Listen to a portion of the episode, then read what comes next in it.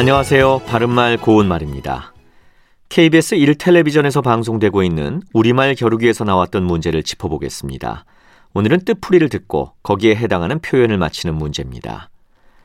고유어 관형사로 일의 결과가 다른 데로 돌아가 억울하게 느껴지는을 뜻하는 이음절로 된 표현은 무엇일까요?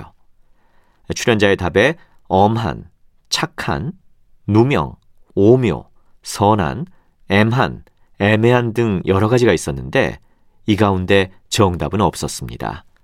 그렇다면 여러분은 이 문제의 정답이 뭐라고 생각하시는지요? 네, 정답은 M1입니다. M1을 엄한이나 애만으로 잘못 알고 사용하는 분들이 상당히 많은데요. 이날의 출연자들 역시 M1이란 표현을 정확하게 알고 있지 못했던 것 같습니다. M1이란 관형사의 기본 의미는 문제에 나왔던 것처럼 일의 결과가 다르게 돌아가 억울하게 느껴지는 입니다.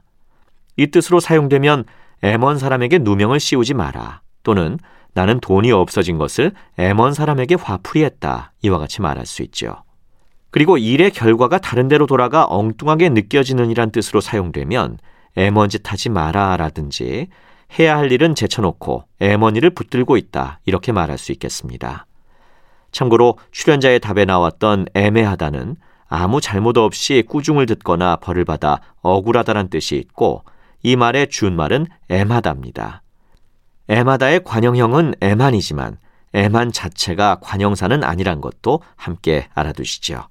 바른말 고운말 아나운서 이규봉이었습니다.